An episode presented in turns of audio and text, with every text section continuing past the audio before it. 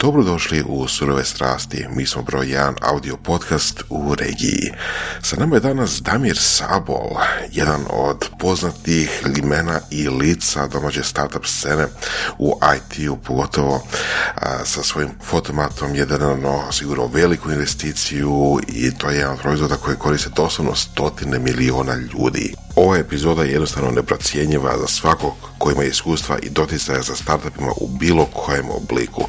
Ovo je nešto što bi najradije a, poslali svakom inkubatoru, svakoj startup školi, svakom tečaju koji ima ikakve pretenzije educirati ljude o tome što je zapravo startup, šta može očekivati i koliko je tu zapravo posla ali i koje su moguće nagrade i koji su mogući putovi razvoja za tako nekakav biznis. Damir Sabol iznosi kako je bio njegov put, kako je bio put njegove firme i svako, evo, svako ko ima ikakvih iskustva i doticaja za startupima bi trebao poslušati ovu epizodu. Ako želite podržati naš podcast Sturove strasti, možete to napraviti na Patreonu, možete otići na našu Patreon stranicu. To je web stranica, web usluga za crowdfunding gdje možete odrediti da svaki mjesec ide neki mali iznos, nekoliko dolara, nekoliko eura onim uh, stvarateljima sadržaja koje podupirete, na primjer, nama. A tu je kao i uvijek naš Academy, academy.surovestrasti.com naša platforma na kojoj možete poslušati lektire. Lektire su sažeci knjiga, ali to nisu samo sažeci knjiga iz područja poslovanja, marketinga, startupa, komunikacija, leadershipa, nego su to i naša iskustva u tim područjima koje smo skupili tijekom naših vlastitih dugogodišnjih poslovnih poduhvata. Tako da poslušajte lektire, dođite na Patreon, podržite nas, podržite ovakvu fantastičnu epizodu i čujemo se drugi put. Ovo su surove strasti. Evo imamo jesenje maglovito jutro i s nama je gost koji je tu domaći, i barem bio domaći kao susnivac Zipa, jer trenutno snimamo Zipu, Damir Sabo. E! Dobar dan. Evo za početak Damire možeš nam reći koja je najgora odluka koju si napravio u životu, poslovnom okviru. Najgora, najgora odluka, poslovna. Da. Stalno se pitam uvijek da, što mi je to trebalo, ne? Što to? Pa uvijek kad radim ove, te nove startupe, onda sam rekao neću više, ne? Ali nije, nije mi uspjelo. Tako da, e, kad, kad ništa ne radim, dakle kad nemam neki startup, onda je, onda je, onda mi je dosadno, ne? A, kad imam neki startup i ono kad se to ono zavrti, onda si mislim šta mi je to trebalo u životu, ne? I, Kad se zavrti se pitaš što ti je to trebalo u životu. Da, da. A prije nego se zavrti je onak sve fajn. Pa šta ja znam, to, to je ok, zato jer prije nek se zavrti onda je ali nije neki pritisak, ne, nemaš, onak, lijepo je to, ne, ono, mislim, imaš u, u startup životu imaš tih nekoliko faza, ne, jedna faza je, jedna faza je ono, ok, imam sad lijepu ideju, sad o tome lijepo razmišljam, nemam puno posla, niko me niš ne pita i malo se igram s tim, ne. Onda to postane ozbiljnije, onda počneš imati naravno i probleme i treba to isfinancirati, treba rješavati ono, ono, product market fit naći pravi, onda sve više ljudi imaš, onda sve to raste, onda trebaš više novaca za to, onda trebaš prihode, onda i tak dalje i tak dalje. Ne? I naravno onda je to puno ljudi, puno ljudi, puno problema i, i ovoga, to, to se stalno pitam što mi je tu trebalo, makar iskreno ja, ja uživam u tome na kraju, ono, ali Kad kažeš puno ljudi, puno problema, jel se to odnosi na komunikaciju ili na plaće? ne, komunikacija je broj jedan. Ne? Što točno? Komunikacija je uvijek broj jedan u poslovnim problemima. Ne mislim, sve, sve, je, sve je uzrokovano komunikacijom. E, e, svi problemi praktično, ne? To je moj neki zaključak. Ono, ak, ak, mislim, ako su problemi, onda su zbog komunikacije. Ili zbog nedostatka komunikacije, ili zbog krive komunikacije, Da. ali komunikacija je broj jedan Da. u, u ne, A mislim, ti ne bi trebao imati tih problema. Bio si nominiran kao komunikator godina, ne? da, ne znam. to i mene iznenadilo. Ok, nakon svog dugogodišnjeg iskustva sa brojnim startupima, da li misliš da imaš nekakvo ono rješenje na, na pomolu, na vidiku oko komunikacije ili to je još uvijek day to day nove stvari? Pa, ne, mislim, zapravo se komunikacija mijenja kako se mijenja tvrtka, ne i startup.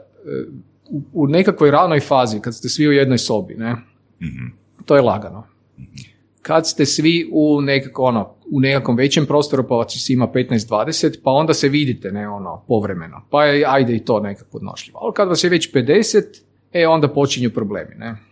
Onda, onda dio ljudi ne čuje ono što sam, ne znam, kolega i ja smo razgovarali, oni ne čuju i onda oni ti ne, skužiš, ali oni nisu dio te komunikacije. Onda moraš početi komunikaciju planirati. E, e, u jednom trenutku onda imaš recimo više lokacija. Kako onda napraviti Mhm. da s više lokacija? Sad kad je remote, to je Da opet drugi, is- opet drugi, drugi problem. Ne? Da. Prije, prije kad si u uredu ne moraš planirati sve. Mislim, svu. Imaš ono ad Mm. hoc komunikaciju, a kad su svi ono remote, onda moraš planirati komunikaciju. Svaku komunikaciju moraš A kaj planirati. znači planirati komunikaciju? Pa to znači da ne možeš sad nekog reći, a, a, čekaj, imam nešto, to? da, imam nešto, daj, ovaj, trebamo nešto riješiti, nek ti moraš mu ono, pitat ono, ili Slack ili ne znam šta, ili Kad mail ili kad je slobodan, i A dobro, onda- di je tu- konkretno problem? Da li je problem ono isplanirati komunikaciju, ono dogovoriti sastanak, biti što precizniji i koncizniji ili šumovi u komunikaciji? Kad kažeš planirati Pa, pa komunikaciju. mislim planirati komunikaciju, ono, ti kad moraš svaku komunikaciju isplanirati nekako ili ono, to oduzima energiju. Ne? Mhm. To oduzima energiju i to već nije dobro. E, e, onda drugačija je komunikacija putem ono, video linka, mislim ono, kako smo pri- pričali o kvaliteti videa, na videu ljudi koristi puno ono, ono energije da procesiraju zapravo šta je neko htio reći. Posebno ako je loša slika, ako je loš ton, onda pra- praktično ti sav fokus ode na dekodiranje šta neko zapravo govori. E, a ne na samu srž komunikacije. Ne? I to, to, to je promijenjeno u tom, ono, kad, kad komuniciraš videom. Ne? A kad ljudi, ono, lice u lice, to je ipak druga stvar. Ne? I to se zapravo nit puno nit ne zna sad sigurno, to će se istraživati sve, ali, ali vidim dosta, dosta problema. Da, viš, to je jedno zanimljivo, ima ona teorija psihologije da imamo određenu količinu, recimo to, voljne aktivnosti, jeli? I onda ako to potrošimo većinom na ili dogovaranje sastanaka ili tako nešto, manje ostane za zapravo neki koristan rad, posao i tako nešto, jel? To ide u tom smjeru. Pa sigurno ide u tom. Mislim, pa to nervira ljude. Ono. Ti, ti trošiš vrijeme na nešto što je ono, što je, mislim, nije, nije ne, ono, mislim, nije baš nešto ono da si sretan kad moraš sad sve to izdogovarati, iz, iz, ono, isplanirati. I, I to je, da, to nije najbolje. Koliko tu e, konkretno uloge e, po tvom iskustvu imaju, e, igraju ulogu? Zato što pročitao sam jedan članak gdje si izjavio da se ne vidiš kao dobrim menadžerom, da se zapravo e, vidiš, ne, ti ne vidiš kao nekim super e, poslovnim anđelom, investitorom, ali se vidiš kao poduzetnikom. Da, pa to sad ljudi misle da je to isto, ne? Da je to biti poduzetnik i menadžer isto, ne? To- Ili, ili poslovni anđeo, ne? Dakle, to su tri, tri različite stvari. Možeš nam objasniti malo? Dakle, poduzetnik je neko ko stvara. Ja stvaram, ja imam neku viziju, volim riskirati, volim ono, potrošiti godine na nešto što ne znam što će ispast na kraju, tako da to je, to je poduzetnik. Ne?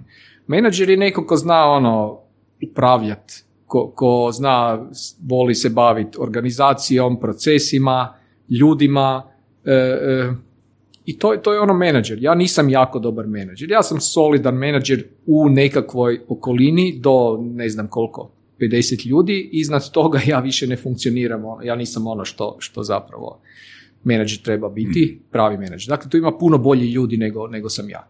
Naravno, ja pokušavam dobiti te ljude. Poduzetnik pokušava dobiti te ljude. ne.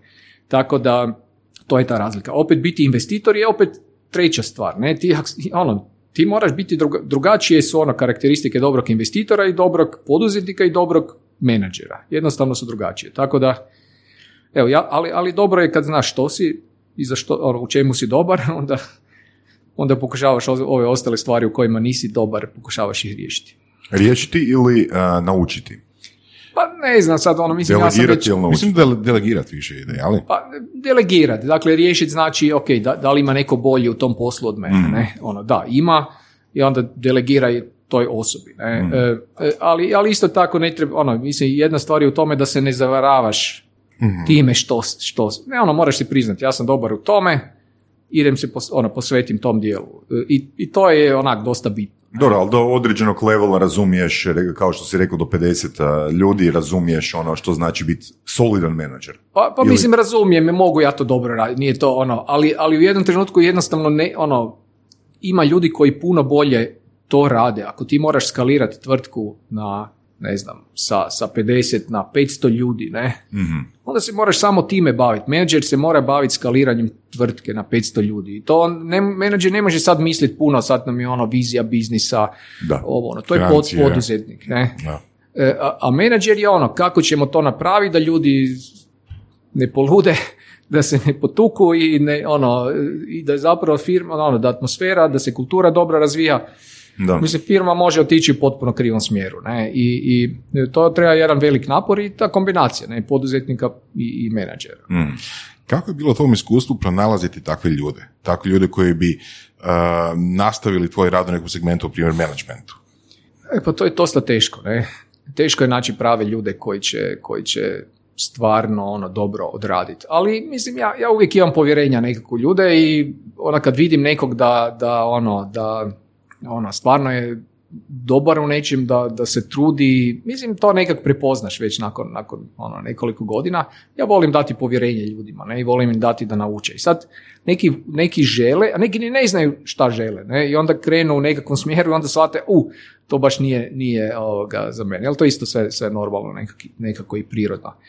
Tako da teško je naći ljude prave, ali opet ja volim dati povjerenje ljudima i, i dati To je da- taj da- spremnost na rizik i poduzetništvo, a? pa da, ali to je isto, mislim, poduzetništvo je ta nekakva grupna aktivnost, ne? Ono, je, ljudi zajedno grade nešto i onda trebaš, trebaš, e, mislim, trebaš i ja obožavam delegirati ako mogu. Ako ja imam kome delegirati, ja odmah delegiram, ne? To je najbolja stvar u životu koja ti se može desiti, ne? E, t- tako da, ono, jednostavno povjerenje u ljude i, i pustiti da se razvijaju. Ne? Naravno, pomoći im da se razvijaju, ali, ali to je isto bitno. Jel možemo malo još ovoga na tu temu? Recimo, da li vi uzimate, odnosno da li si u svim svojim tvrtkama uzimao menadžere izvana ili su, je bilo i in-house menadžera? Pa ne, najčešće volimo iznutra, Mhm. najčešće iznutra, ako, ako, mislim to je od iskona išlo. E, Iznutra se, ono, došli su kao neki kao studenti i razvili su se do, do management funkcija, ne. E, e, Jednostavno, ono, trebaš dat- dati priliku ljudima. E, Iznutra je super, u jednom trenutku nemaš iznutra. Ne? I onda moraš prepoznat koji je taj trenutak. Ne? Kad nemaš iznutra, moraš ići, moraš ići vani tražiti. Zato jer, mislim, ti trebaš nekog ko će skalirati firmu sa 100 na 500 ljudi. Ne? Ti nemaš nikog u firmi koji je to vidio, kako se to radi. Ne? I to jednostavno trebaš ići van. Ne? Kad bi rekli, ako čisto za, za slušatelje, koliko takvih ljudi možeš nabrojati u Hrvatskoj, odokativno, Kojih ljudi? koji su skalirali firmu od 100 do 500 ljudi ili od 50 do 500 ljudi? Pa malo, naravno. Bi rekao da su to radi, ne znam, 5, 10, 15, 50 ljudi. Pa, mislim, koliko ima firmi od 500 ljudi u Hrvatskoj, ne, koji su... Mislim, ima, ima zapravo ono, nešto firmi, ali oni koji su baš kao startup, ono, krenuli, pa skalirali na tu veličinu, to je dosta malo, ne. E, ja bih rekao, ne znam, desetak, ne, ne, zapravo, mislim, teško mi je sad, ono, izbrojat, ali, e, mislim, to je opet, opet, ne gledajući Hrvatsku, ne gledajući, da, da. gledajući nekakvo ono, tržište svjetsko. Čak i na svjetskom tržištu je to relativno rijetko, mislim, nije, nije to toliko često. Ali oni koji skaliraju, oni skaliraju ono na, na velike brojke. Da, to je nekako i razlika može, lakše može naći takvog čovjeka ili osobu ili vani nego tu. To sigurno, ne. Mislim, mi sad, onako, u Hrvatskoj se može naći ljudi, stvarno ima dobrih ljudi. Mi imamo dobrih ljudi tehničkih, dakle ono, inženjera, imamo dobrih ljudi, e, pa ne znam, recimo one kreativnih ljudi isto, isto ima solidnih, ne, ali nemaš, nemaš iskustva, ne, mislim, ti, ti ljudi opet nikad nisu vidjeli kako se radi, ne znam, ono, kako Silicon Valley funkcionira, kako tvrtke tamo funkcioniraju, ne, i to jedno iskustvo i znanje ne postoji, ne. Kad smo kod toga, da li si vidio ili da li si možda čak sudjelovao u tako nečem da jednostavno pošalješ ljude vani na šest mjeseci da gledaju kako se radi? Ne baš tako. Mislim, ja sam znao otići, ono, u Londonu sam bio tri mjeseca ali ni- nismo slali ljude van, nego sad pokušavamo napraviti kombinaciju, recimo. Fotomat ima deset zapo- zaposlenih u San Francisku, to jest ono, oko Franc- San Franciska, i, i sad mi pokušavamo ljude u Hrvatskoj, tu su iskusni ljudi koji su vidjeli ono, ono koji su ra- radili u tim velikim startupima ili velikim Je u tvrtkama. Hrvatskoj ili tamo? Tamo, tamo, tamo. ne? I onda sad mi pokušavamo jednostavno taj način rada, uključujemo naše ljude da bi vidjeli kako se to radi. Ne? I, i, i, vide se velike razlike. Ne? Velike razlike su tu. E, u pristupu radu, u shvaćanju nekakvih obaveza, u, u ono, dosta je, dru, dosta je drugačije. možeš dati ne? primjer koje, ko- jedne, dvije razlike? A dobro, mislim, malo je, u Hrvatskoj je malo ovako, e, ljudi vole malo opušteniji ovaj pristup, e, u Americi dosta žestoko, moram reći. E, Dobro, oni su i bolje plaćeni, sad ne, ono, nema sad, moraš raditi ako si bolje.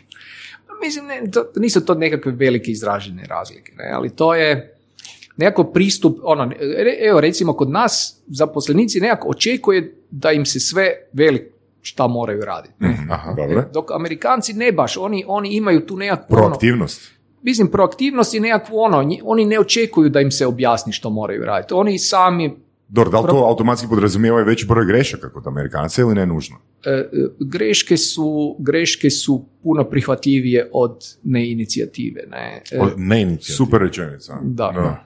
Da. Da, da, to jednostavno su greške, mislim, i moraš raditi, mislim, greške.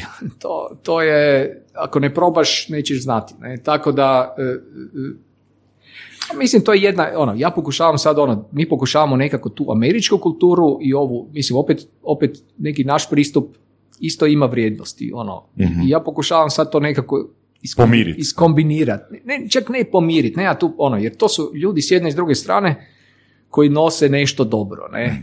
I sad kako izvući ono, kako iskombinirati najbolje strane tog američkog pristupa i ovog, ovog našeg. Ne, ja, ja isto mislim da je recimo se ne treba ubijati od posla, ne. Da to dug- dugoročno nije, nije dobro, ne. E, e, da, da ne treba ljude maltretirati, ne. E, ono, dobro, tu čak nisu Amerikanci, to su Kinezi, ono, broj jedan, ne, ono, u, u, u- u oček- ono, kad ti dođeš negdje radiš, očekivanja od tebe kao inženjera su ogromna, ne, u tim nekakvim, to nije 8 sati radno vrijeme, to je 11-12 Da. satno radno vrijeme i tako dalje. Ne, to su, to su velike, velike, velike razlike. Ali ja očekujem tu nekakav ono ljudski, normalan pristup, e, neću da ljudi izgore. Međutim, ono, to je jedno zalaganje, jedan ono, e, e, odgovornost koju svako nosi, ta nekakva proaktivnost, to je sve, to je sve vrlo bitno. Ne? Da li bi Hrvati, odnosno domaća ekipa, nazvali Amerikanci radoholičarima? Pa, mislim, ni- nije baš, nije baš tako ovoga jednostavno. Mislim, ta kultura, kultura američka, posebno kada ono, mislim, imaš tamo ono, Silicon Valley, ljudi koji tamo rade, oni su jednostavno spremni, spremni strašno puno, puno raditi, ne? S tim da e, čak u tom startup svijetu nije to toliko izraženo. Mislim, ja sam radio tamo, vidio sam kako odvjetnici rade u nekakvim, kad se neke transakcije rade, kako e, e, analitičari, to, to je, mislim, to je skoro okrutno koliko je to ritam, ne? Kad, kad se ne, nešto zatvara, nekakva transakcija, oni su noćima dostupni, ne, i oni rade noćima i nema sad tu ono, Balansa. nema, nema ono vikend, ono, ja bih rekao čak ovaj startup svijet je normalan, ono, u odnosu na ovaj, na ovaj koliko, koliko, je, koliko je žestok ovaj, ova, ovaj klasični biznis, dakle ono financije, e, e, pravo, to, to je Da. to je ritam, mislim, to kad vidiš, e, ono, dosta je, dosta je okrutno. I onda se pitaš zašto, ne znam, američki odvjetnici zarađuju te ogromne novce, ne? Ali ogromne, ne mislim, pogledaš ono, pa veliš pa tisuću dolara na sat, ne, ili šta ja znam, to, to je, ili čak i 1300, 1400, ne, pa to je puno, da. Je puno, ne, ali ono, e, nije to neki život, ne, ono, makar, makar Znaš, je puno. kad si, rekao, kad si rekao da su Amerikanci eh, žešći, i ali su zato i bolje plaćeni, ali su zato i bolje plaćeni. Da li to znači da bi, kad bismo se mi zalagali toliko koliko Amerikanci, da bismo mi bili, ajmo reći, približno isto plaćeni? U Hrvatskoj, ili ne? Pa ne, ne znam, mislim, ja inače nisam pobornik ovaj, da, velim, ja jesam za taj neki balans, ne. E, I mislim da ono rezultati dođu zapravo kad, kad imaš taj neki ono život izbalansiran i, i, i posao. Ne? E, Jer ono, ako izgoriš na poslu, onda nisi ni, a mislim, probao sam, nije, Been there, done that. da, nije baš, nije baš ovoga, nije baš nešto. Ne? Ali mislim, to je produktivnost, ne, u krajnjem slučaju. Ne? Mislim, produktivnija je ona ekonomija, ona bolje funkcionira, veći su, veća su prim, primanja. Ne? E, to je ono povezano, makar, makar je ono i naravno sad, pogled, ono, kad, kad, to je neusporedivo, ne, kad pogledaš nekakve uvjete. Ono što je dobro je da danas ti možeš, ako, ako, ako znaš, ako si stručnjak, e, mislim stručnjak, to ne znači da li si ti stručnjak inženjer, da li si ti kreativ, ono, vrlo kreativna osoba, pa stručnjak u, ne znam, ono, super dizajner ili, ili ne znam, mar- marketingaš, ne, ti možeš iz Hrvatske danas raditi, ne, na svoj način. Ne. To, to nikad nije bilo do sad. Ne? I, sad, I ti možeš ono, složiti si život onako kako tebi odgovara kao osobi. Neko voli taj neki žestoki ritam, to je ok, to je super. Neko želi ono manji ritam, ali ono svojom stručnošću i znanjem ovaj zapravo si omogući ono jako, jako dobar život. ne. I ono što se dešava danas u svijetu je da se praktično to širi taj ta ono ekonomska ono taj prosperitet, ne. Prije si ti morao ići ono sjesti na avion, otići u Ameriku. Ne. Danas ne moraš, danas možeš sjediti u Hrvatskoj i dalje primat, možda ne ono američku plaću, ali plaću koja je ono na, na jako visokom nivou. Ne. Mi isto pokušavamo naravno tu ovoga, držati, držati neki, neki nivo. Ne. Ali to se, danas je to onak, situacija u svijetu mijenja i sad taj, ono, taj prosperitet ekonomski se širi zapravo. Ono, ja sam slušao ono, u Vjetnamu imaš isto, mislim, ljudi koji ono, dobri programeri, dobri inženjeri u Vjetnamu zarađuju ono tamo ono, ozbiljno, ne? Da, da. E, e, e, neusporedivo sa, sa ovim nekakvim drugim ovoga, e, e, profesijama. Ne i baš zbog toga, zato jer mogu raditi na daljinu, mogu raditi za, ne znam, mislim, nisu to američke tvrtke, evropske tvrtke, ono, tvrtke hrvatske, zašto ne? E, koje opet na nekako svjetsko, ima svjetski proizvod i radi na nekakvom svjetskom, svjetskom nivou. Ne? I onda se to preljeva opet na, na lokalnu ekonomiju i mislim da je to jako dobar proces. Mhm. Pa definitivno. I zbog toga opet plaće rastu i svima, jeli? i onima koji su u takvim zemljama koje nisu toliko razvijene, ukupno se diže standard, jel mogu raditi Pa- preko interneta. Apsolutno. Kad pričaš o burnoutu, da li imaš nekakvih savjeta, nekakvih um, načina oporavka koje bi mogao ispričati? Pa prva stvar je vrijeme liječi sve, sve ne. Je- Mislim, ja sam imao e, dva burnouta u životu, ne, onako ona koje sam baš, Jel se to dijagnosticira? Pa Ili jednostavno se osjeti. dobiješ ispričnicu Pa, da, doktora. ne, osjeti se, ne, osjeti se. Znači, doktore, molim vas, potvrdu da imam burnout, a? Pa to je, to je kad uđeš u nešto, ono, neiskusan si, ne znaš što, što, ono, što te očekuje. Prva stvar, prvi je bio kad sam, ono, kad je Iskon skalirao na nekih 150 ljudi, i onda ja tam imam 150 ljudi, moram upravljati sa 150 ljudi, a ono, ja ne znam koliko, 30 godina, ne znam koliko sam onda imao, 28, 29, tak nešto. pa ne znam, i onda, i ne znaš, ne znaš što raditi, ne. A što to? Što to ne znaš Pa, mislim, imaš 150 ljudi s kojima trebaš upravljati, trebaš ti biti već ono, nekako iskustvo imati što zapravo radi sa 150 ljudi. Ja sam znao sa 10 ljudi bez problema. Da. Ali onda sad 150 ljudi, kako to strategiju pretočiti u nekakav operativni plan? Pa to je ono, nered samo tako, ono, ako to ne znaš kako treba raditi. Ne? A od čega dolazi onda, Damiro, u toj situaciji burnout? Da li dolazi od uh, komunikacije? Da li dolazi od ono prevelikih ishoda ono, koji se ne mogu ostvariti u Pa, zadanom roku? Od čega točno? Pa očekivanja su velika, očekivanja su velika, sam sebi napraviš velika očekivanja, e, stvari ne funkcioniraju zato jer ih ne znaš organizirati kako treba. E, ono, tu, hodaš po rubu neke litice poslovno, ono, možeš pasti u rupu, ono, to je stalno, stalno veliki pritisak, ne? I, I onda, naravno, onda se ne brineš za sebe, ne baviš se sportom ili ne znam, ono, ne uzmeš vrijeme za sebe. Um, I to kad se zbroji pomnoži zapravo, ne, onda, onda jednostavno izgubiš volju, ono, izgoriš, ne, ono sad, Što radiš kad izgoriš? Pa ništa. Odeš na put ili u toplice ili... Pa ne znam, ja sam si, ja sam si, mislim, ja sam si ono uzimao stalno vremena nekako, mislim dobro, ja sam izgorio, onda sam otišao iz, tam 2005. prve iz Iskona, iz uprave, sam otišao u nadzorni odbor. I nisam zapravo ništa radio onda nekih 6-7 mjeseci. Jesam zapravo neku drugu firmu sam među vremenom, ali, Da ne bude dosadno. ali mislim, realno je to bilo, ono, to je bio u dogovoru sa investitorima. Poslije sam se ja vratio kao predsjednik uprave, ne, u, u Iskon, e, ali, ali da, u jednom trenutku je bilo to bitno. Jednostavno nisam bio, nisam bio za tu ulogu, ja nisam bio ni, ni približno najbolji, najbolji čovjek. ne. Je li to u tom trenutku bio možda nedostatak a, delegacije? Pa naravno, sve je bilo. Mislim, bilo je, bila je kombinacija. Bila je kombinacija, jednostavno je trebao neko iskusniji ko, ko, je, ko je trebao pomoći. Ja nisam znao kako tražiti pomoć, kako naći ljude koji će onda pomoći, kako njima dati dovoljno prostora da oni odrade svoj dio, ne? To moraš naučiti, ne? Kao, kao i sve drugo, ne? To mi Iskustvo. sad puno pomaže, evo recimo, čini mi se, ne? Definitivno. Naučiti iskustvom ili postoji neki strukturirani način, shortcut? Pa nema, mislim, postoji sad ti može biti dosta ono, ja nisam nik- nikad bio naj, najbolji učenik, ne, ono, i sad da ja sad uzmem sad, naravno imaš ti teoriju, ali ne, ne, ne, bez iskustva to ništa ne znači, ne, dakle, moraš ti proći to sam, ne, ne vidim, ne vidim, možeš ti sve knjige pročitati, neće ti baš puno. Dobro, ali mislim, siguran sam, ja imam taj pristup da, da, da razmišljamo o problemima koji će doći ono, u budućnosti, pa pokušavam kroz knjige izvući neke principe, ne nužno znanja, ali određene principe.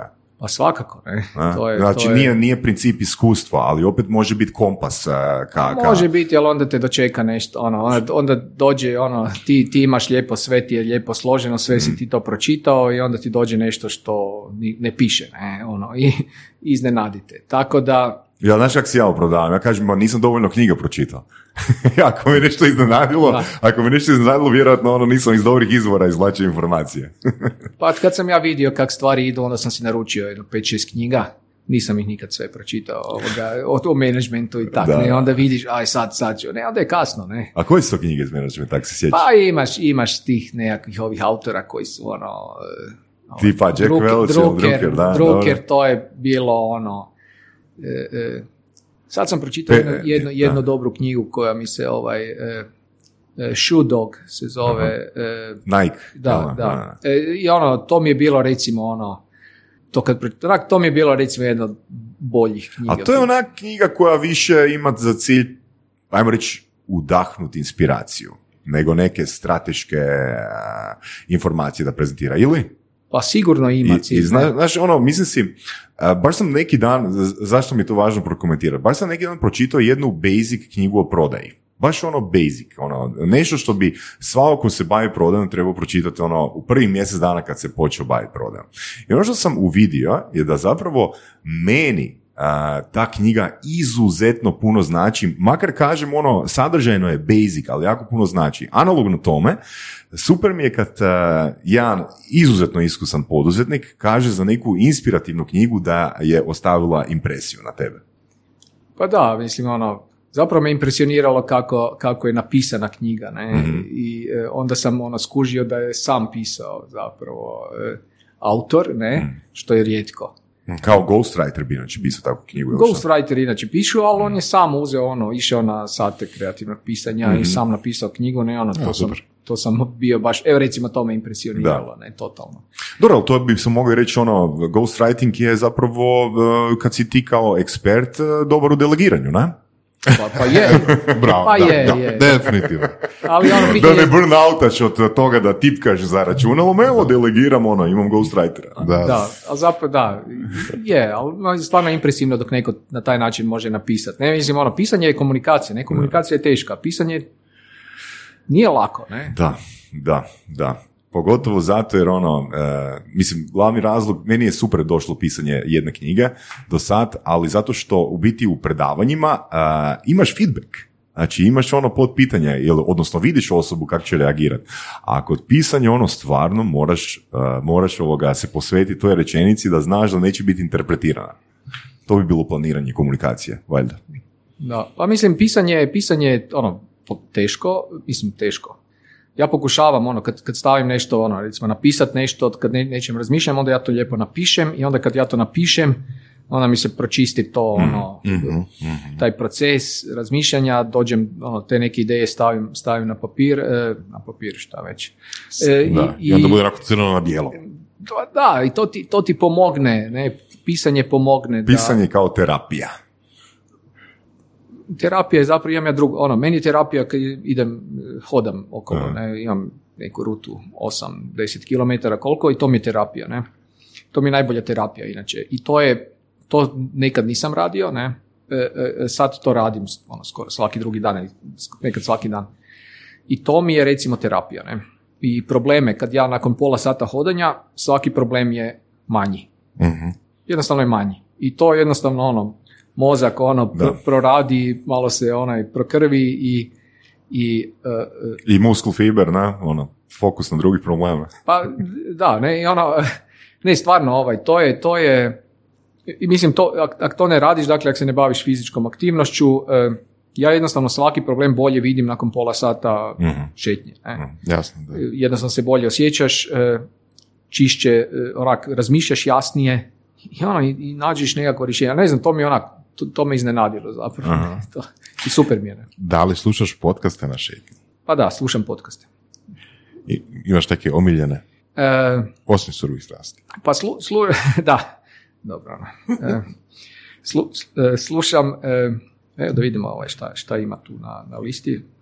Onako, mobitel. A mislim, to su sve sad, to su sve, sve su sad, ono, mo- sve su o startupima, tehnologiji i ono, zapravo, e, e, jedna od omiljenih, mislim, slušam ove ATP, e, e, to je o, o Mac, ovaj, e, Apple, ona, dva i pol sata pričaju, ničemu, me- mislim, ali mi je super, ovaj, e, e, Pivot,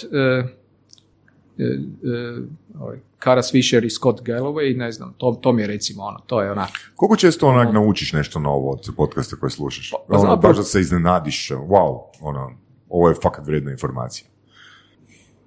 Često. Često. Ne, to, to je recimo, mislim sad ne čitam, ono, ne čitam, a slušam podcaste. Mhm. Ja ne mogu jednostavno, nemam koncentrat za čitanje, ja nemam više, ono, jako teško, moram valjda tri dana biti ono negdje na odmoru ili nešto da, da mogu početi čitati normalno, ne. Mislim, strašno puno informacija i sadržaja upijam, ne, kroz druge kanale. Mhm. E, Podcasti su vjerojatno naj, jedan od najvećih, zapravo najveći neki izvor, izvor e, mog zna- znanja i, i mislim nevjerojatno koliko, koliko se može tu, tu naučiti. Ne? Mislim, općenito danas. Ja sam zapravo, mislim, moja priča kako sam ja skužio internet. Ne? E, Ja sam e, internet skužio na feru. Tamo, to je bilo 93. kad je ono, kad je internet. A- Ali ja sam te časopise, nekakve strane nabavljao, ja sam znao o internetu već nešto, ne, dosta. I e, e, onda sam ja sjeo tamo za onaj zeleni terminal i, i kad sam ja to probao, ne, i kad sam ja gledao ono, onda je onaj gofer bio, pa se moglo ići na američka sveučilišta, ne, i ti si, ti si u, u, u sekundi mogao doći do sadržaja na američkim sveučilištima, ne, a, a ove časopise koje sam ja dobivao i u tamo američkoj knjižnici, ne znam, posuđivao nakon šest mjeseci kad su oni, ono se... Dakle, ona, ne, dan prije sam nešto dobio, neke informacije i znanje sa nekim razmakom od šest mjeseci, a ovaj sljedeći dan sam sjeo za računalo i dobio, u trenutno sam dobio pristup do, do informacija. I onda sam ja shvatio da je taj internet nešto nevjerojatno, da je to ono znanje koje će biti dostupno, koje je već onda bilo dostupno ne? i koje će biti dostupno svima, da je to ono ogromna promjena i revolucija. Ne?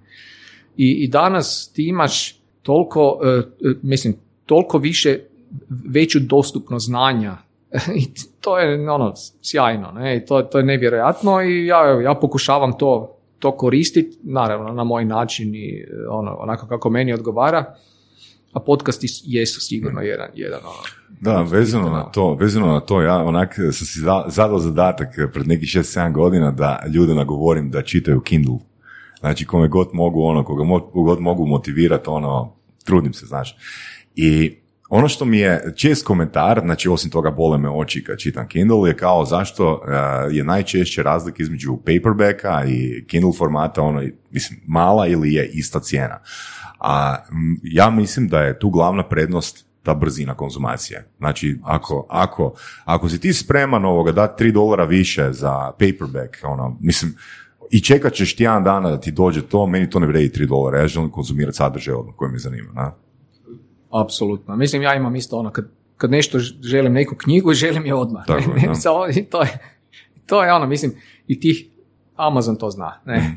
I, i, I zato, mislim, oni znaju sve. Ovo, o navikama kupovanja, kako će nešto prodati. I oni znaju, tu će puno više zaraditi sa tih nekoliko, nekoliko dolara razlike za Kindle, ne? jer to je jednostavno ljudska priroda, to je impulsna kupnja često i to funkcionira. Posebno danas, ne? kad ti negdje vidiš, čuješ, ja čujem na podcastu preporuku, Da, da, odmah Za neku knjigu.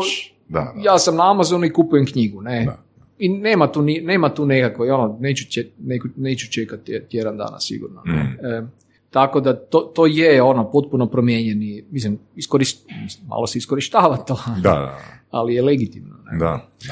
Ovoga, a, sjećam se pred dvije, dvije godine nešto je bio Hrvoje Bujas a, iz Crnog jajeta, sada novo iz UGP-a na podcastu i prije nego stigao sam pogledao par njegovih a, videoklipova, intervjua i sjećam se u jednom intervju postavljeno mu je bilo pitanje onak kome se divi a, kao poduzetniku, kao uzoru poduzetniku i on je izgovorio rečenicu, evo, kad ja odrastim, ja bih htio biti Da- Damir Sabol.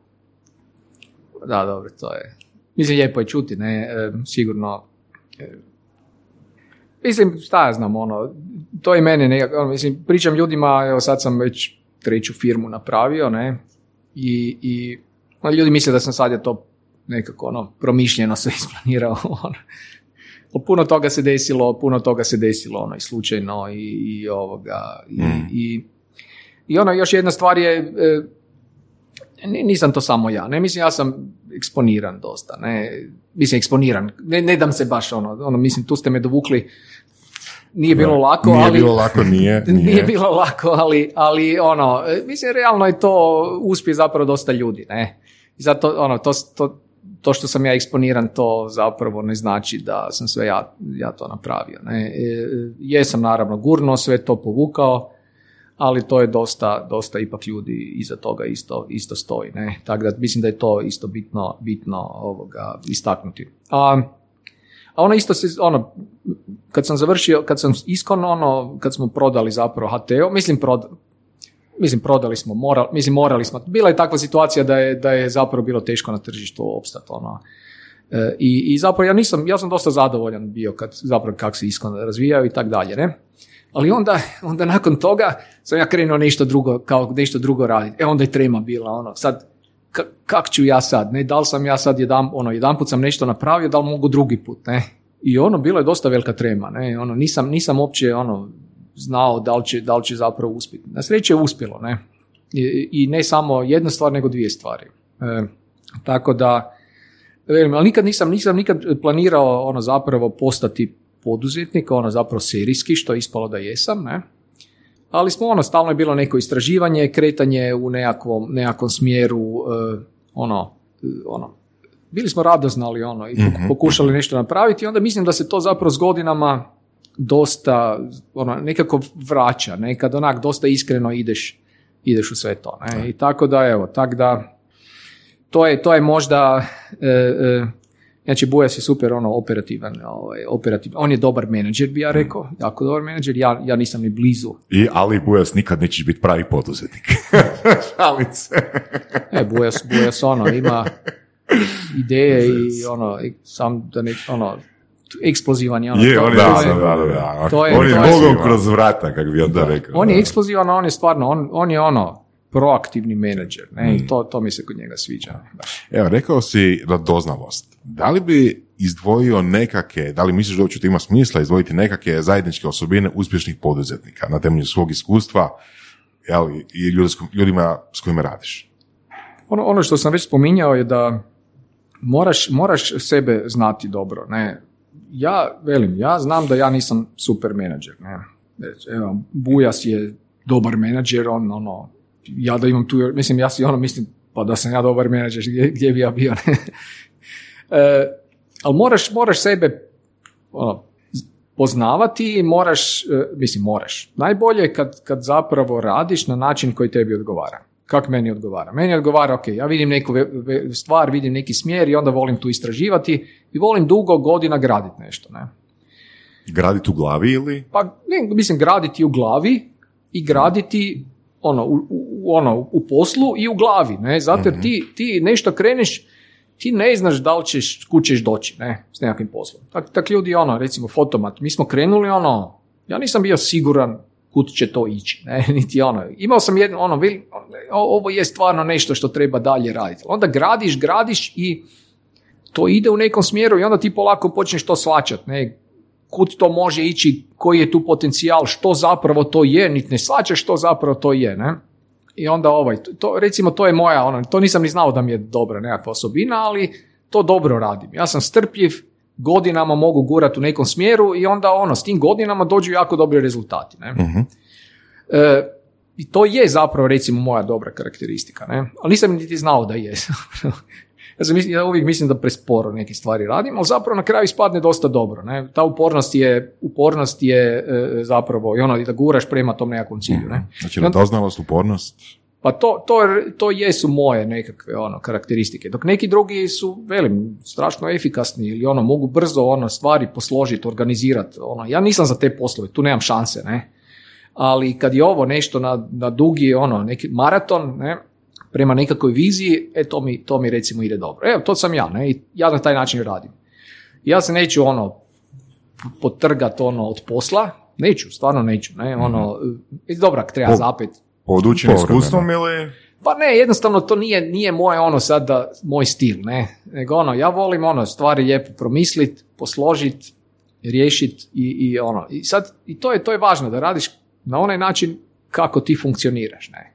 Jer ako počneš raditi na drugi, suprotno, nećeš puno napraviti, ne. Da. Da, to, to, to sam u biti pročitao da e, radiš maks 8-9 sati, mislim maks, nije niti to malo, ali da dobar dio dana u biti si u stanju promišljenja. Pa mislim, ja sad, Jel to nešto, jel to nešto ono što je Vorac na tragu onoga što je Vorac postavio pitanje, a, što, koje su neke zajedničke odlike a, poduzetnika, evo, tebe, ljudi koje si upoznao ovoga, kroz svoje iskustvo. Da li je promišljanje nešto što je možda zajedničko svima? Ma, Pa sigurno je, ne. Mislim, moraš, moraš puno energije. Ono, ja volim stvarno ono, dost, mo- mor- moraš razmišljati ono, dosta stvari, moraš ono pripremiti nekako, ne. I sad, i čak i nije, nije opće, zapravo i nije pitanje tog puno, puno rada, ne. Naravno ti moraš raditi. Mislim, bilo je tu isto noći ili ne znam koliko, koje su, koje su ono, kad trebaš nešto napraviti, imaš neki rok, imaš neki rok, neće ono rok e, e, tebe slušati, ne, ono, e, i, i zapravo ono, ono što ja primjećujem i meni problem je taj neki ono kognitivni kapacitet na, na što se možeš fokusirati. Ne? Ono, ti se moraš fokusirati. Mislim, ljudi, imaš, ti imaš svoju konkurenciju, ako se oni fokusiraju na to, ti se moraš fokusirati na to. Ne? Oni će te, ono, više će razmišljati, riješit će probleme, napredovat će brže. Ne? Jednostavno, ono, i sad je pitanje, nije pitanje toliko koliko ti možeš raditi na nečemu, pitanje je koliko ti možeš razmišljati o, nečemu. Ne? Ok, super. I, da, ne, ono, Da. I sad imaš tu nekakav taj kapacitet. I onda je pitanje, ne? Opet, da li si ti delegirao one stvari koje nisu važne da ti o njima razmišljaš, ne? Jer ti sad moraš razmišljati o nekim operativnim stvarima, a ne možeš o ovoj strategiji razmišljati, ne možeš razmišljati o tome kud, gdje, o trenutku gdje je firma, ne možeš o najvažnijim problemima razmišljati i rješavati ih. Ako se baviš ovim malim problemima, to je loše. Ne? Da. gdje ti moraš delegirati, naći vremena i e, e, razmišljati. Meni se često dešava da preko vikenda zapravo naj, najbolje stvari napravim. Ne? Zato jer imam vremena, dobim malo više fokusa, rasterete me ovi nekakvi, nekakvi drugi problemi. Da li, da li to rad? Da li je to rad, to što radiš preko vikenda? Pa je, je. Koliko- Mislim, sad ja to, ono, mislim, Mislim, promišljaš. Pa naravno, mislim, Jer- ono, zapravo ne, dobiješ priliku, dobiješ Bistrije. priliku čist, onak, čisto, bistro, razmišljati, malo, malo ti se ono, opustiš se i, i puno, puno bolje to funkcionira. Je li to uglavnom zbog odmaka od operative? Pa velikom mjeri je. Ja. Da, velikoj mjeri je. Ne? I onda sad je, ono, u jednom trenutku moraš početi, moraš prepoznat to, ne? Moraš to prepoznat jer recimo mi smo, mi smo u fotomatu u toj, toj nekakvoj fazi, moraš prepoznati da ti operativa i sve ovo troši toliko energije da si ti ne možeš posvetiti najvažnijem svom dijelu, ono, to je ono vizija, strategija, e, e, kud sve ovo ide, ne? I ako prestaneš se time baviti, onda imaš problem, ne? Onda moraš taj operativni dio delegirati, znači ljude koji će preuzeti taj dio, jer je odgovornost poduzetnika baviti se strategijom, vizijom i, i onime što će stvarno napraviti razliku. Ne? To moraš prepoznati i onda to moraš riješiti. Ako si predugo u ovom operativnom dijelu, fokusiraš se, onda, onda je ovo se izgubi, onda, onda se zapravo neće se baš odmah rezultati negativni vidjeti, ali vidjet će se. Da li bi onda rekli da freelanceri nisu poduzetnici? Pa freelanceri su, mislim, freelanceri su isto poduzetnici na neki način, ne, ali to je drugačiji, drugačiji. Mislim, oni si moraju isto osigurati posao, e, moraju se razvijati, e, e, to je isto poduzetništvo, ne, samo na drugačiji, na drugačiji način, ne. Mislim, svaki, svaki, opet, opet, kako smo rekli, ne, ono, svako, svako ima svoj način, svako ima i to treba cijeniti. Mislio sam u smjeru da možda ima previše operative u takvom načinu. Pa dobro, imaš, imaš, a sad, mislim freelancer, sad pitanje je ono šta, šta radiš i kako radiš. Ono, da, mislim, freelanceru je najbitnije, ako, je- ako je neko freelancer, šta je njemu najbitnije? Njemu je, ako je on dizajner, njemu je bitno baviti se kvalitet, ono, daći si vremena da kvalitetni dizajn može raditi, ne? Nje- Njemu nije najbitnije sad, ne, ono, nešto, njemu je najbitnije isporučiti vrhunski proizvod, ne? To je njemu najbitnije. Ako se on sad ono bavi s nekim drugim stvarima i ne može to napraviti, to je problem. Ne? E, e, freelanceru, inženjeru je naj- najbitnije isto isporučiti vrhunski proizvod. Dakle, on kao poduzetnik mora se time, time najviše, najviše baviti. Ne? Tako da je ono, drugačije su tu ovaj, e, ti problemi. Ne? I nekome odgovara, nekome odgovara, ok, ja ću biti freelancer, dobit ću jasne one zadatke, riješiti taj problem. I, i velim, ovisi, ovisi od osobe do osobe i velim, svako mora sve prepoznat što zapravo želi i gdje najbolje funkcionira. Um, koliko Fotomat trenutno ima korisnika? Otprilike, red veličine. O, 35 milijuna mjesečno ljudi 30 milijuna mjesečno. da otvori aplikaciju. Da, to je pogotovo za naše prilike, ali i u svjetskim okvirima je jako, jako dobar rezultat. Kako ste došli do 35 milijuna pojedinačnih ljudi koji žele vašu aplikaciju? Evo, Da. može predavanje od eh, 25 minuta. Ako može u tri rečenice ili manje.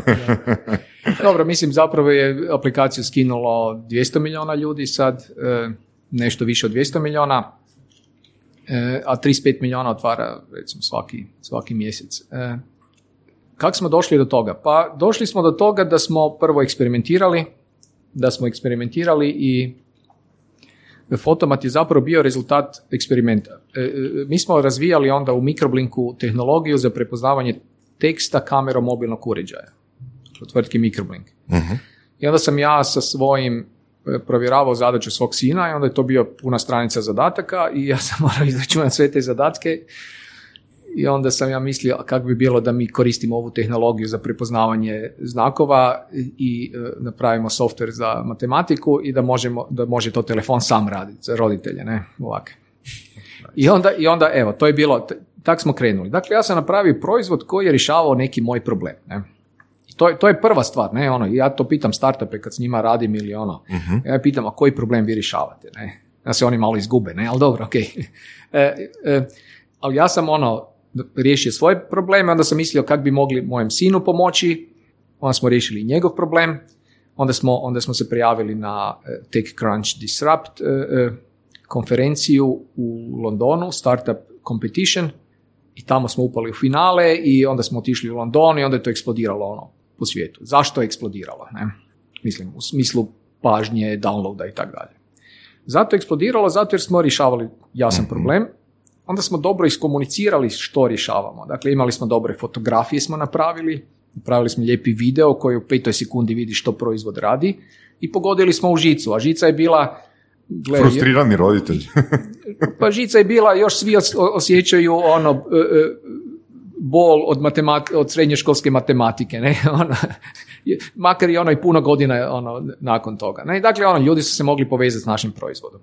Dakle, napravili smo proizvod koji rješava problem s kojim se ljudi mogu povezati i jasno smo iskomunicirali što imamo. Ne?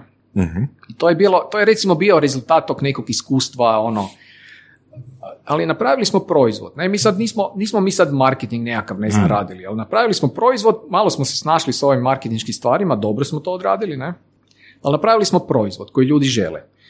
Sad bio je loš proizvod, ne, pa je onda počeo on, downloadi su rasli, ali proizvod stagnirao, ne, u, u korištenju. Zašto? Jer je bio dosta loš, više je bila demonstracija nego, nego pravi proizvod. Ali smo mi rekli, onda idemo mi to dalje graditi, pa ćemo vidjeti kud ćemo doći. Ne? Evo sad, nakon 6-7 godina izgradnje, Znači, nakon Mi 6-7 mi smo godina na- uspje, uspje preko noći. da, da, mislim 6-7 godina, ali onda smo još prije radili ovo u mikroblinku onu tehnologiju, ne, tako da je to 10 godina sad, ne, mislim za 10 godina to traje, ne. Ali ono što smo, e, e, opet, ti moraš biti autentičan i u poslu, ne, autentično je bilo kod nas da mi e, se fokusiramo na ono što dobro radimo. Šta smo mi dobro radili? Tehnologiju i proizvod. Dakle, proizvod aplikacija i tehnološki ovaj podloga. I to smo mi radili dobro. I onda smo rekli, idemo se mi fokusiramo na proizvod. Nećemo mi raditi marketing, idemo mi raditi proizvod. I onda je proizvod sam, dobro, proizvod je prva stvar u marketingu, ne, ali i onda je proizvod sam govorio i ljudi su ga preporučivali on, e, jedni drugima i, i to se, ono, jedino tako smo rasli. Dakle, mi nismo ništa e, ono, trošili na akviziciju korisnika, e, na kupovanje zapravo preuz, ono, downloada. Sve se desilo organski samo od sebe zbog proizvoda. Znači, bez a, aktivnog e, ulaganja u marketing. Da. E sad, mislim, da li je to dobar način ili možda nije, ili možda postoji brži način, ono, mi smo nekoliko puta u surovim strastima od gostiju čuli da a, gaming industrija, znači 50% svih troškova, svega ide e, u marketing. Tako je. E, I to je, u gaming industriji je to nužno, apsolutno, ne možeš. A ti, e, zapravo je gaming industrija nije gaming industrija, nego marketinška ona industrija. Super, da. Ne, da. i, i zato jer i to, ja, konkretno Nanobit je, ja mislim, jako uspješan zbog toga. Dobro, i oni rade vrlo dobre proizvode, ali oni zbog marketinga zapravo i razumijevanja kako to funkcionira, to, ono, taj, taj loop napraviti, e, zato su oni, oni e, iznimno uspješni. Ne? Da li mi možemo za uvijek organski rasti? Ne?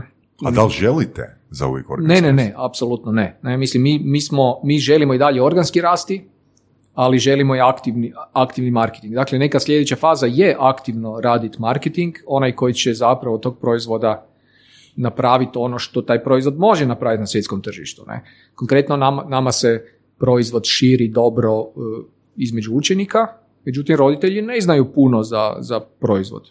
Tako da sad idemo prema toj jednoj grupi kroz aktivni ovaj pristup e, marketingu. To je recimo sad zanimljivo, jer uh, moglo bi se reći, i mislim da smo u pravu, da kažeš da 35 milijuna korisnika nije dovoljno. 200 milijuna korisnika Odnosno 200 i milijuna 300 downloadanih, ali 35 milijuna 35 mjesečno. Pa da. Da, mislim, ova, ova mjesečna brojka je, mislim, mi realno to gledamo. To, To je malo, pa to je manje od Amerike jedna, da? Da. E, e, pitanje je, mislim, zapravo, Pa kako nije je da- biti u toj poziciji? Kako biti u toj poziciji da kažeš, ok, mi smo sad došli tu gdje jesmo, to je 35 milijuna mjesečnih korisnika i hoćemo još. I onda odrediti što to još jest. Pa dobro, mislim, to je, nema tu stajanja sad, ne, to je, e, e, lijepo to izgleda, ali to je, mislim, vanity metric, ne, ono, to 35 milijuna korisnika. Mi sad gradimo tu nekakav biznis, mi gradimo nekakvu vrijednost. To, još mi nismo svu vrijednost dali koju, koju želimo korisnicima dati. Tu ima jako puno. Inače ne razumiju ljudi koliko je, aplikacija izgleda jednostavno i dalje. Ali ono u pozadini što se sad vrti, to je ono, uopće ne možeš doći k sebi kad, kad vidiš što zapravo mi sve radimo. Jer mi, mi ono, strašnu energiju, e, puno energije, resursa, novca korist, e, trošimo da bi to korisničko sučelje bilo vrlo jednostavno, a da korisnici dobivaju sve više i više od, od toga. Ne? Dakle, da, da oni kad nešto ono uzmu sliku nečeg, da im mi ponudimo neki sadržaj za učenje koji je stvarno relevantan. Ne? Mi smo tek na početku s tim, ne? tako da tu ide puno, puno investicija. Dakle, proizvod e, je još nije tamo gdje bi ga ja htio vidjeti. Ja mislim da je za 5 do 10 godina će biti tamo. Znači, nakon 20 ukupno. Pa da, recimo. Ono, ne. Mislim, to, to je tako. Ne? I mi, mi, to nije proizvod koji, s kojim sam ja zadovoljan. Ne? on je najbolji možda u svom segmentu, ali ja dalje nisam zadovoljan, niti mi nismo kao tvrtka zadovoljni. Dakle, tu ima puno prilika. S druge strane, to je prilika, mi mislimo da je to ono, ogromna prilika u svijetu koja se ne dešava često. Ne? Dakle, da, da mi možemo, ne znam, edukaciju promijeniti sa, sa našim proizvodom, dakle, globalnu edukaciju. To je velika stvar. Ne? I onda tu, ali tu treba jako puno raditi da bi se, da bi se to stvarno, stvarno ovoga... Da, Da li, da li postoji plan, da li postoji sad recimo roadmap koji kaže evo za dvije godine ovo, ovaj feature ili ovaj skup korisnika za pet godina onaj drugi i tako nešto. E, postoji, postoji neki godišnji plan e, i postoji ta nekakva vizija tak, 3 do 5 godina što bi, što bi željeli postići. E, jako je, ne, ne možeš tu ono baš planirati. Ono, ovu godinu dana to možemo dosta. Mislim, možemo dva kvartala recimo dobro isplanirati, godinu dana već malo teže, zato jer mi koristimo za onaj drugi dio godine poda- podatke koje smo stekli, ono, koje smo dobili u prvom dijelu godine, pa onda stalno se moraš prilagođavati. Mi imamo, ono, mi imamo ogromne količine podataka koje moramo, koje moramo ono, to su milijarde nekakvih podatkovnih točaka dnevno, ne? I onda to treba ono, sve prožvakati i razumjeti i tako dalje, ne? E, tako da, ono, tu, tu e, e, planiranje je bitno strateško, ali planiranje je ono, nema tu, nije to ona industrija, sad ćemo mi ono 3-4% godišnje rasti ili 5%, ne, ne, mislim, ono, to je, to je puno, puno zahtjevnije. Ne? Spomenuo si tu još jednu, a, mislim da sam ulovio ključnu riječ, možda nisam, a, nezadovoljni smo. Da li je to možda jedna od karakteristika poduzetnika? Bit u stanju, ajmo reći, kroničnog nezadovoljstva. Pa zapravo je, ne, je, mislim, ono, dobro, mislim, eh, ja sam često zadovoljan kako se neke stvari naprave. ali se- Trenutno, trenutno, akutno, akutno, zadovoljan, kronično nezadovoljan. E, pa baš tako. Bravo, evo, to mi se, mislim da je to izvrsno, izvrsno objašnjenje. Da, Da. kronično nezadovoljan e, sa proizvodom. Znači imamo da. znatiželju, upornost, Da, promišljanje, promišljanje, promišljanje. kronično nezadovoljstvo. Da, da, nažalost, da. Da. E sad, mislim, ono, to je super Ili na ishod. sreću, ne znam. Da, su- super je ishod onak, znači i ta, ta brojka, ono, fakt je wow za, za naše okvire, ali recimo ono sa jednim ozbiljnim ulaganjem u marketing, pa to vrlo vjerojatno je moglo se postići puno ranije, ta brojka. E, Da i ne. Dobro? Vjerojatno se moglo više, ne, ali nama proizvod nije bio spreman, ne. Ok. I sad, ono, sad ti pržiš na marketinga proizvod, nemaš retention ovaj, korisnika, ne, dakle, Dobro, ali mislim, sad si rekao nikad neće biti zadovoljan, ne? Pa ne- nećeš biti zadovoljan, ali za- postoji nekakav ipak, ipak ono, da smo sad pre, pre dvije godine ono spržili u marketing, ne znam, 10 milijuna dolara, da li bi išta dobili? Ok, Ne. štima. Dakle, trebaš imati proizvod, proizvod treba doći na nekakvu razinu kad je ono ima svoj retention e, korisnika, kad, kad, zato jer ono imaš, e, mislim imaš ono formulu CAC kroz LTV, dakle ono customer acquisition cost i, i lifetime value i sad ako ti imaš li- lifetime value puno manji od customer acquisition costa, onda nikud ne ide, onda, onda spržiš to ko da bacaš no, novce u, ono, na vatru. Da, ne, ono, mislim, to- da, mislimo da, da je možda onda e, definitivno dobro pitanje, mislim svaka čast na 35 milijuna, ali možda je bi bilo pitanje koje bi nama i, i slušateljima bilo interesantno i vrijedno kako do prvih 100 ili 1000 korisnika. Kako do prvih? Pa to je ono, to je sad, mislim, to, to je product I- market i kada, fit i nekakav, kada, ne, ne. Product, product market fit, ono, to, to je uvijek broj jedan, ne, ono, da li imaš ti proizvod e, koji, koji neko želi. Ja, mislim, to je ono, da li, ono, pitanje, da li rješavaš neki problem, ne, da li stvarni, pro- ono, koji problem rješavaš, ne, prva stvar, ne, u nekakvom startupu. Ako rješavaš problem, to i dalje ne znači da ćeš moći da korisnici misle. Ti, možda ti misliš da rješavaš problem, ali korisnici ne, možda ono, misli, korisnici nemaju pojma da ti rješavaš taj problem. Da li ti njima možeš to objasniti? Ne? To je opet pitanje komunikacije. Ne? Ako ti rješavaš problem, koji problem rješavaš i da li to možeš korisniku objasniti? Ne? Ok, korisniku si nekako objasnio, on proba proizvod, da, stvarno rješavaš problem, to je pola startup, mislim pola, ono, to je, to je veći dio ono, startupa, ali, ali moraš to dokazati. Ono, vidio sam ono, neke startupe godinu, dvije godine gradi nešto, ono, gradi i onda tek korisnika nekako, ono, pusti, pusti na to i ispadne da korisnik zapravo to uopće ne želi, ne. e, trebaš što prije korisnika, ono, dati nešto korisniku u ruke, ono, minimalno nešto što, što će ono, funkcionirati. Tako da, e, i ono, i onda vidiš, ono, ide ili ne ide, ne? Isto moraš biti iskren prema sebi, ne? Sad moraš, e, to je malo onak teško, ne? Moraš, moraš biti, nekad želiš biti vjeran svojoj viziji i ono, nekad ne možeš odmah to znati, a to je više umjetnost nego, nego sad nekakva racionalna ono, kategorija koju možeš procijeniti, ne? I, e, on, jer, jer neki proizvod treba stvarno puno godina razvoja da bi došao na, na neku razinu. Ne? E, ali što prije staviti u ruke korisnika, e, jasno imati ono... Što prije? Znači, da li je to unutar šest mjeseci ili je to ono, možda pustiti deset njih nakon mjesec ili dva? Pa, pa mislim, bitno je, bitno je nekom dati to ono, jednostavno, nema, nema nekakvog pravila, ne? Ali, ali što prije, što prije za ono, kad, kad možeš nešto dati korisniku u ruke? Okay. To, to, je, to je pitanje, ali da je to ipak neku vrijednost osnovno ima, ne? da nije to samo nešto ono neki, prije bilo ono napraviš nekakav ono landing page pa, mm. Pa to je bilo ono sad landing page pa onda vidjet ćeš koliko će se ljudi prijaviti, e, to danas više ne, ono, ne funkcionira, trebaš ipak imati nešto što, što stvarno funkcionira. Ne? I a ne, a mislim, to je ono, to je neka iteracija i vidjeti onda... Dobro, da li to ono čisto praktični neki a, savjeti. Da li je to znači nazvat stotinu ljudi i reći e, daj molim te skini moju aplikaciju i daj mi feedback na do, ono, da li vidiš vrijednost u tome, da li rješava tvoj problem i što može biti bolje? Pa neki, neki mislim, mi smo, mi smo ono i, nekako išli, e, napravili smo proizvod koji je stvarno ono bio jedinstven, ne? I onda je to privuklo pažnju. E, možeš tu nekakav marketing ono, dobiti besplatan marketing. Onda smo se prijavili na te Crunch Disrupt, čim si tamo ušao u finale, mm. bum, ne, ona, to, to je, ako, ako imaš nešto dobro, ne, to je recimo bio naš put. E, e put za, za ono, za, za, za, druge nije, ne mora biti isti. Naravno, ako imaš nešto atraktivno, ono, konzumer, super, ne, ali ako imaš nešto nešto drugačije, onda tražiš svoj put. Ne? Da, mislim, ti si, oprosti što prekidam, ali uh, mislim da je taj dio sa konferencijama, sajmovima i slično, da je to tek neka kasnija faza. Ne, ispravim ako griješim, ali uh, mislim da bi došao tamo, ne možeš doći s nula korisnika, jel možeš? Pa možeš. Možeš? Ok. Pa ti prođe, prođe, ne ono. Da.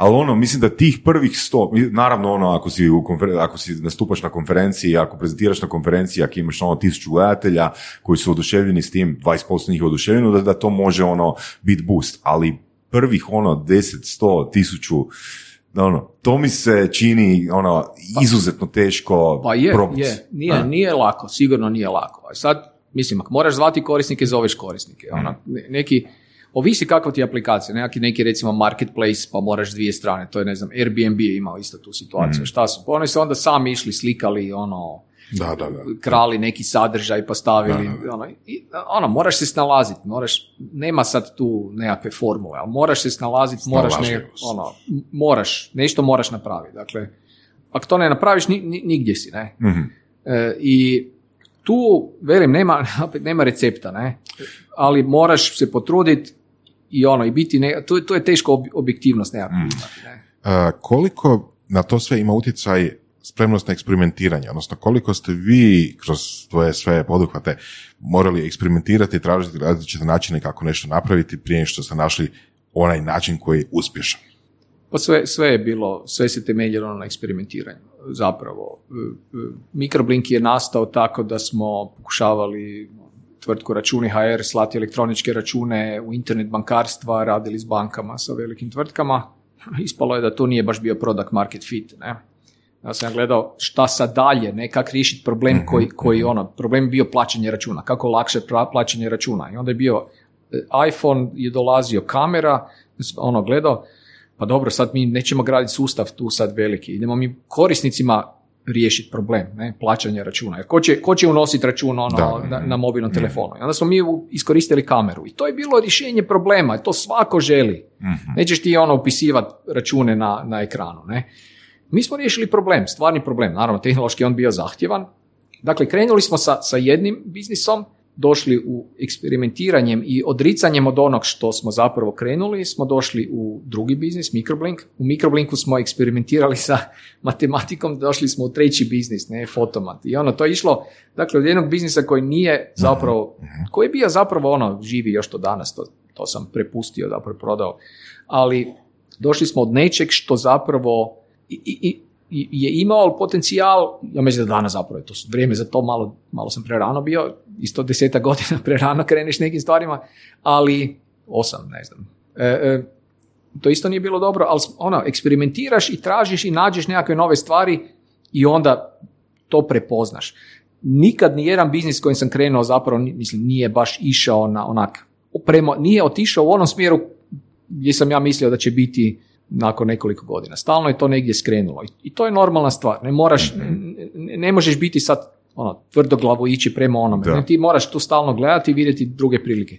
Ali ti isto ne razumiješ nekakvo, ono, neku, neku, neki sektor, neko područje, ne razumiješ ga kad kreneš. Trebaš ti dati vremena da, da malo razumiješ i onda uočiš prilike i to je, sasvim, to je recimo ono, dobar način da onda uočiš te prilike i ideš rješavati problem koji To je zapravo onda i odgovor na pitanje zašto se ne rade tri godišnji ili pet godišnji planovi. Ne? Da, jer, možda, je, možda, je foto, možda se fotomat e, transformira u nešto ono skroz peto. Pa baš, e, e, neće se baš u skroz peto, ali ne, ne znamo koji će dio najbolje funkcionirati u ovome što, što, je. Ne? Sigurno ne znamo. Ne? I to, mislim, mi isto dio, ono, ono što mi radimo, puno testiramo. Ne?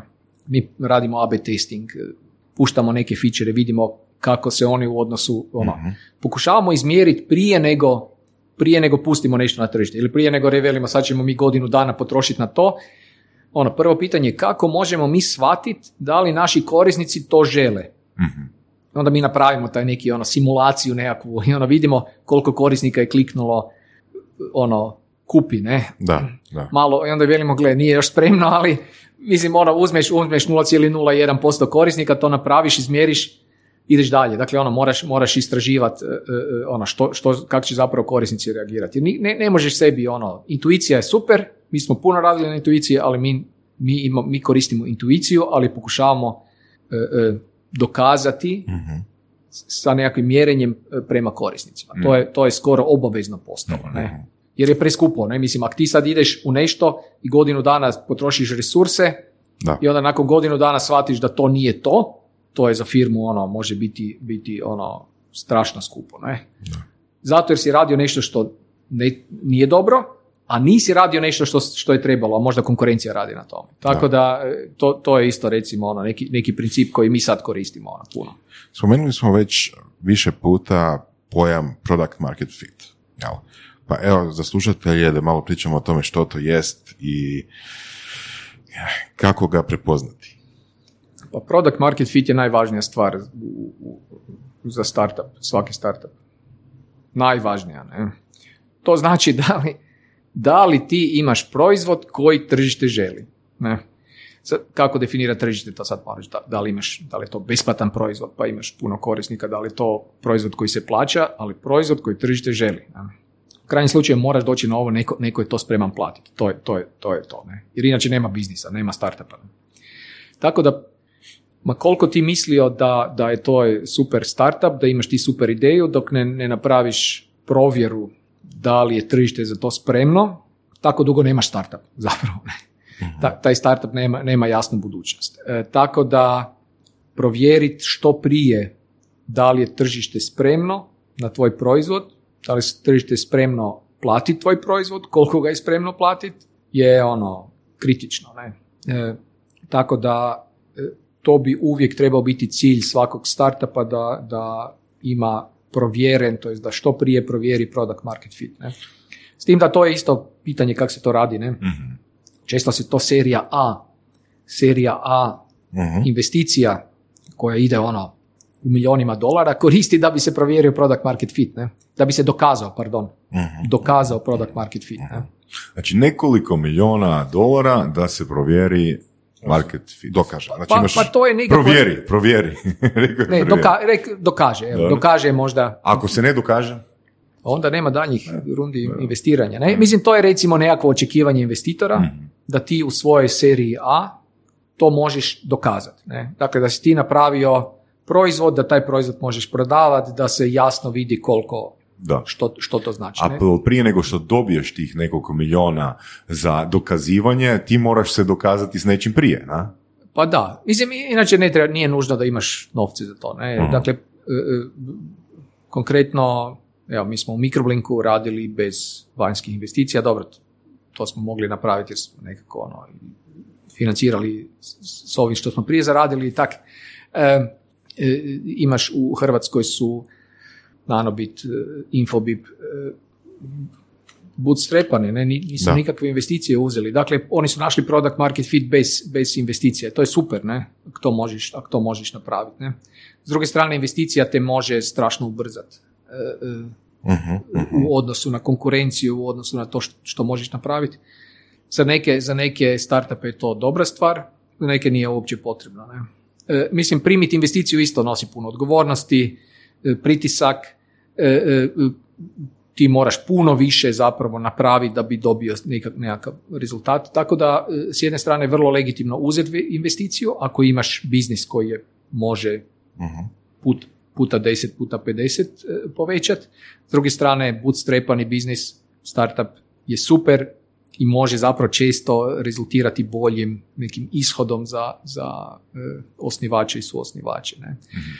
Naravno, nije nikad, nikad ono lako reći što je, što je za koji startup bolje. Ne? Da, a, evo, um, strpljivost mi je još jedna riječ koja mi je tu iskočila, jer s obzirom da si spomenuo i 10 i 20 godina i financiranje novih projekata sa novcima koji su prethodno zarađeni, um, koliko je po vašem iskustvu, tvom iskustvu, vašem iskustvu kao tima, um, koliko ste spremni dugo investirati u svoju ideju bez, prvog, uh, bez prve transakcije povratne?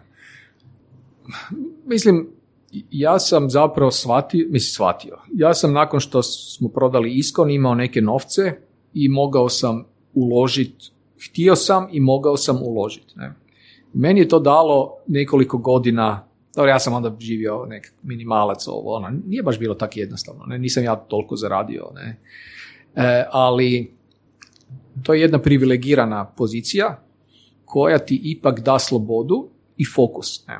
Dakle, ja sam se mogao baviti Mhm. novim idejama. Ja nisam morao raditi da bi zaradio za život i, i to, to je recimo pozicija koja je Ajmo reći sabbaticals, ne? Da, ne? pa dobro, ja sam se prije toga sam si baš ono uzeo nekoliko pola godine malo više da, da dođem k sebi, ne? Ali onda kad sam krenuo raditi, radio sam i to nije bio neki ono sad pritisak, ne, da moram ja sad nešto napraviti. Ja sam se bavio i onak, i polako sam tražio taj neki put i mogao sam investirati E, i, i plus ono, i, i kolege koji su tu radili su isto dali, ono, nisu oni, oni su mogli se i bolje zaposliti, ne, ono, i oni su isto uložili svoj nekakav dio, ali nije to bio onaj pritisak. To je ono što recimo e, e, angel investitori u Americi, e, e, seed fondovi u Americi omoguće. Dakle, oni ti daju novce da ti ne moraš sad, ne možeš sad se ti baviti ono, preživljavanjem i graditi startup. Ne, ti se moraš fokusirati na svoj startup. U Hrvatskoj kako nema puno, puno nekakvih velikih investicija i mogućnosti da se ono onda, ja sam bio u nekakvoj toj privilegiranoj poziciji, to je re- realno tako, ne? I zato sam mogao to izgraditi.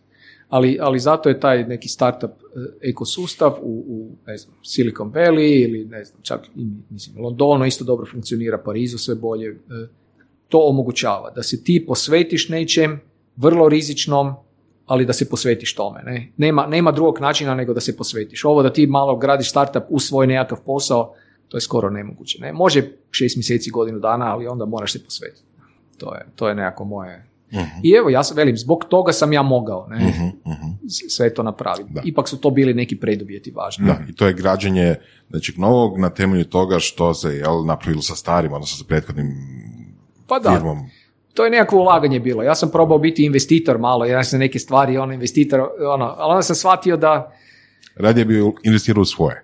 Pa mislim, ne, ne, ja nisam baš neki dobar investitor, nisam imao toliko kapitala da mogu ono, u 20 tvrtki investirati i e, dobro, u Hrvatskoj niti nemaš baš puno, e, e, makar sam ja imao dobre prilike investirati u neke super firme u Hrvatskoj, ali, ali onda sam shvatio da ja zapravo nisam investitor, ja sam poduzetnik, ne, i ono, to tehnološki neki, ono, poduzetnik i ja znam to radit i to mi odgovara i onda idem radije idem, ono, to isto trebaš naučiti, ne, ne, ono, probaš nešto pa onda skužiš da što jesi, što nisi, ne. I onda sam rekao idemo dalje, idemo ovo graditi pa ćemo onda, pa ćemo onda ono, vidjeti kakvi su rezultati. Ispalo evo, bolje ovako.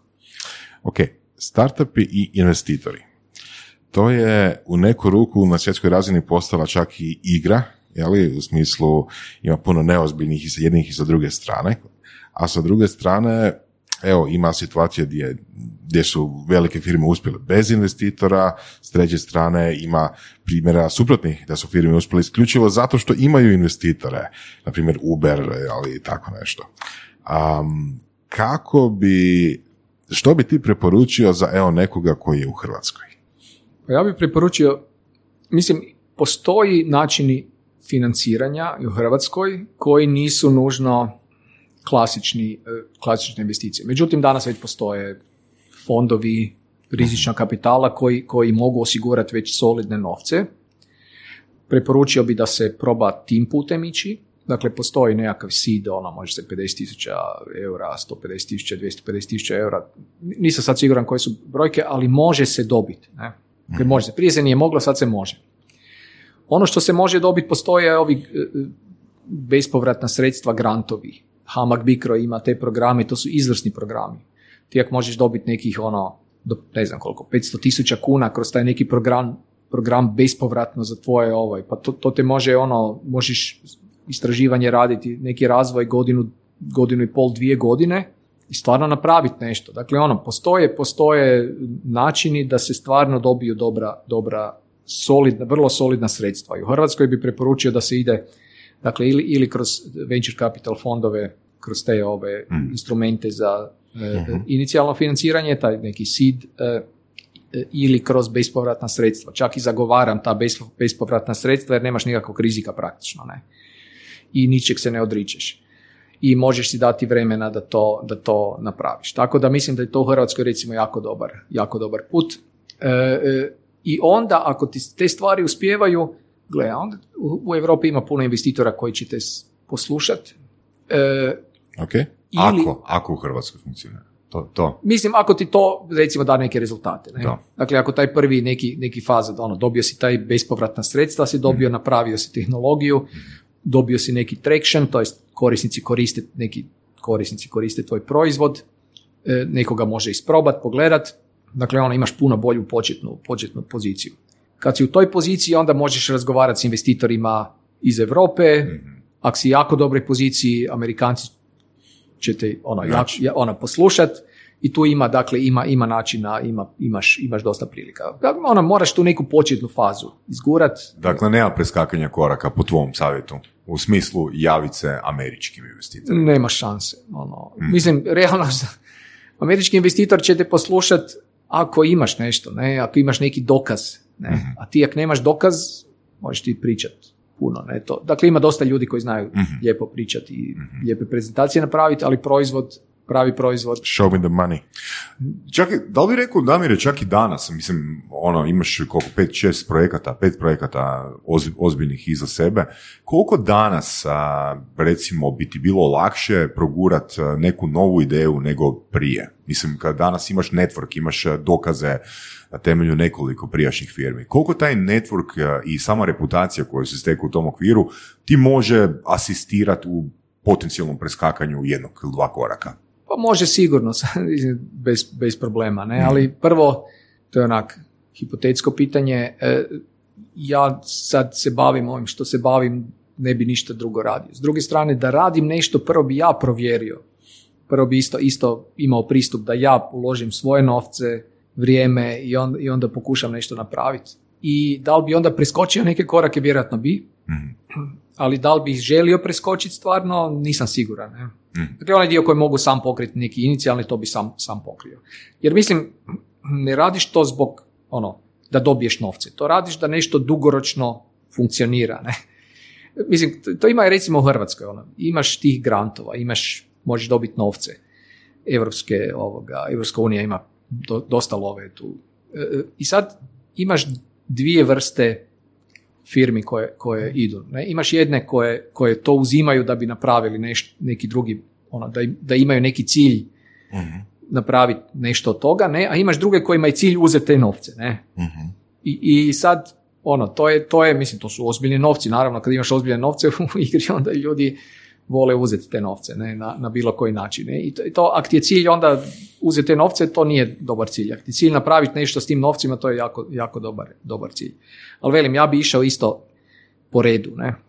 Mo- moraš, ne možeš sad i tu preskakati. Imaš, eventualno se to preskakanje može desiti, ono, ak- ako imaš neki veliki hit u ono, i u Silicon Valley sjediš i onda imaš neki veliki hit, što je konkretno bio, ne znam, Instagram, i on se prodao za milijardu, onda su svi rekli, o, kako se ovo prodao za milijardu, te godine, onda su za par godina rekli kako se prodao samo za milijardu, Da, da. ne, i ono, i to je to nekakva okolina. E, imam tu jednu, jednu zapravo priču. Mi smo u, u Iskonu tamo 2000.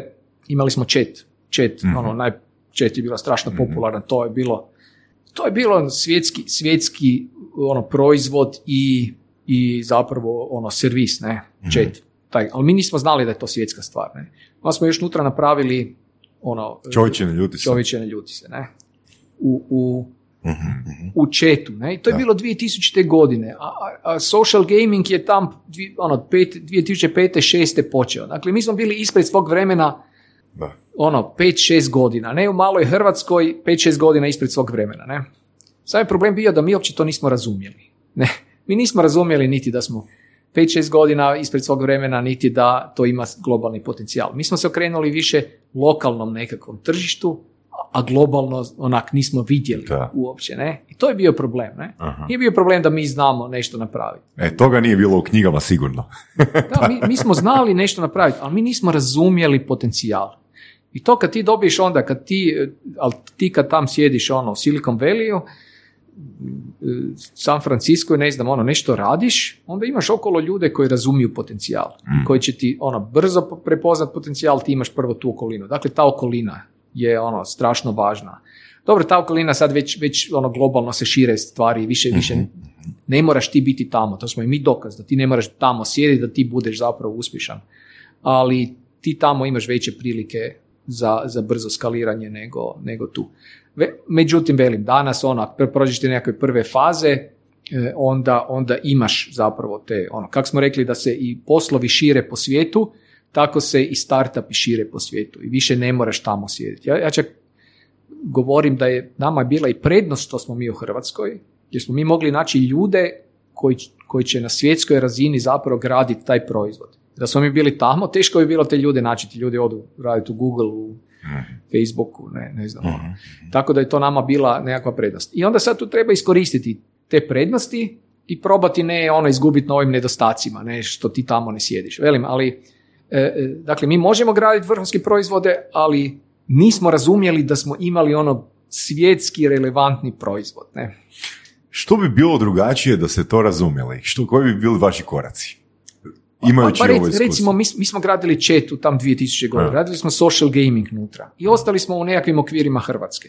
A, a kak bi bilo da smo se proširili na globalno? Kak bi bilo da smo im, bili, imali, mislim, radili smo igre za mobilne telefone, onda ta firma koju sam napravio kad sam bio u pauzi u Iskonu, napravio i firmu za igre na mobilnim telefonima. To je opet bilo ispred svog vremena, ne? Puno ispred, da, da. puno ispred svog vremena, ne? Dakle, radili smo chat, radili smo igre za mobilne telefone i, onda nismo bili tamo ono 2008. 9. kad je, ne znam, iPhone, smart, smartfonom i ne, mislim, e, kad pogledamo koje, ono, dakle, ono, da, da, li, da li smo izgradili tu super uspješne firme, jesmo. Da li smo mogli još uspješnije napraviti možda i globalno još, još ono, jesmo, mogli smo, ne? Ok, a kako bi to izgledalo? Mislim, kad ste vi radili a, mobilne igre, jeli, telefoni su bili loši, a, grafika, sve, sve, sve, sve što može činiti nekakvu igru je bilo loše.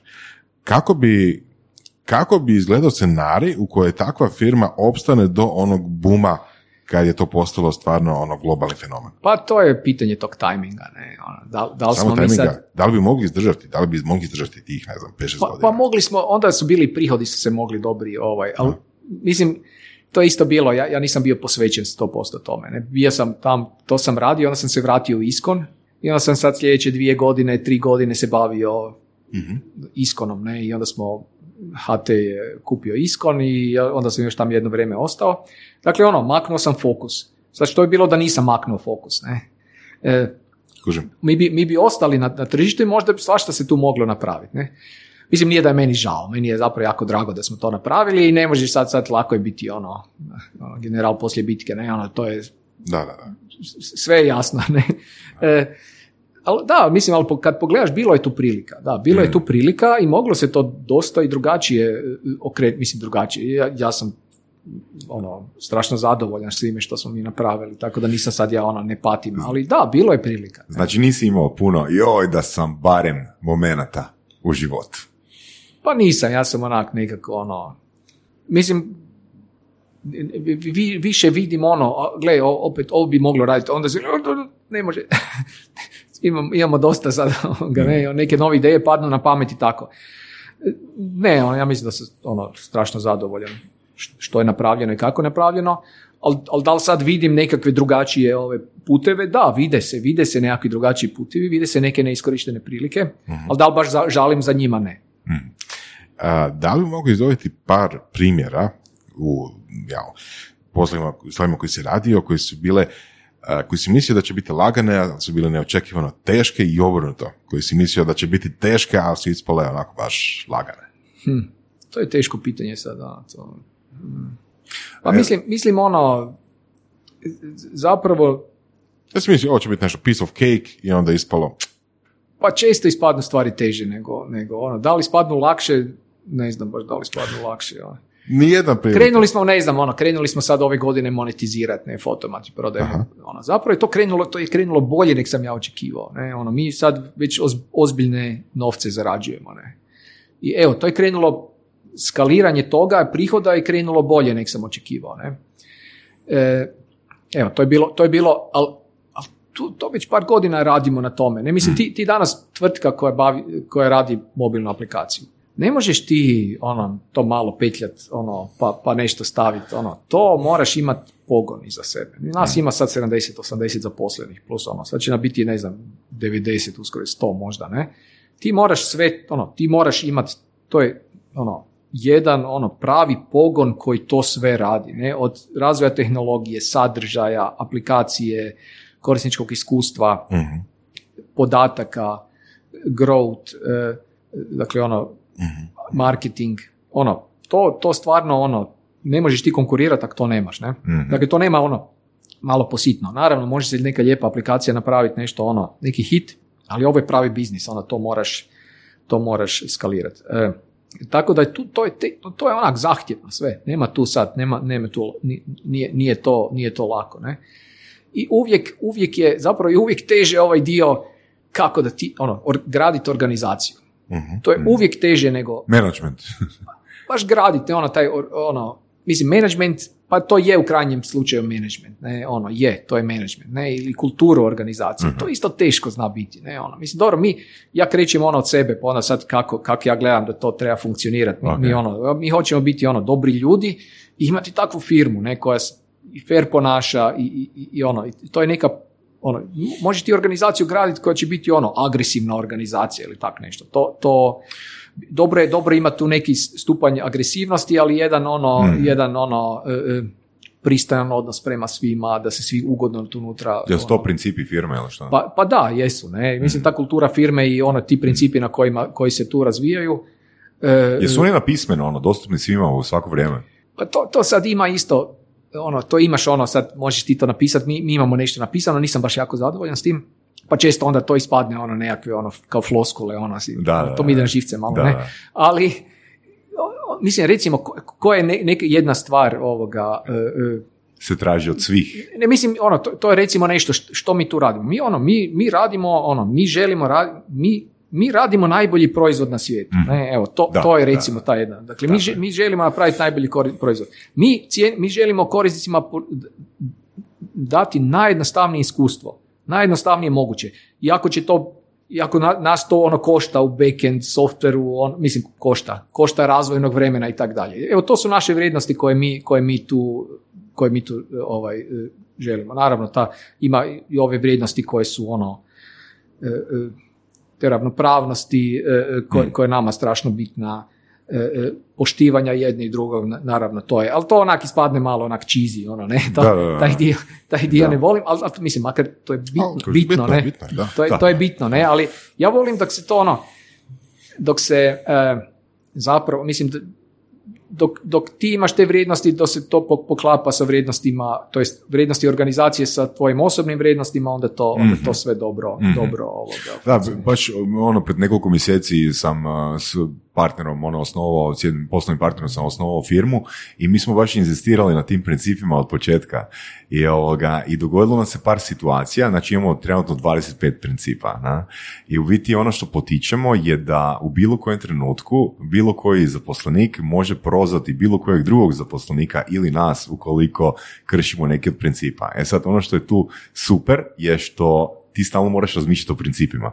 Odnosno, shvatili smo vrlo rano da se svaki problem može riješiti sa nadopunom principa ili postavljanjem novog principa. Ne? Da.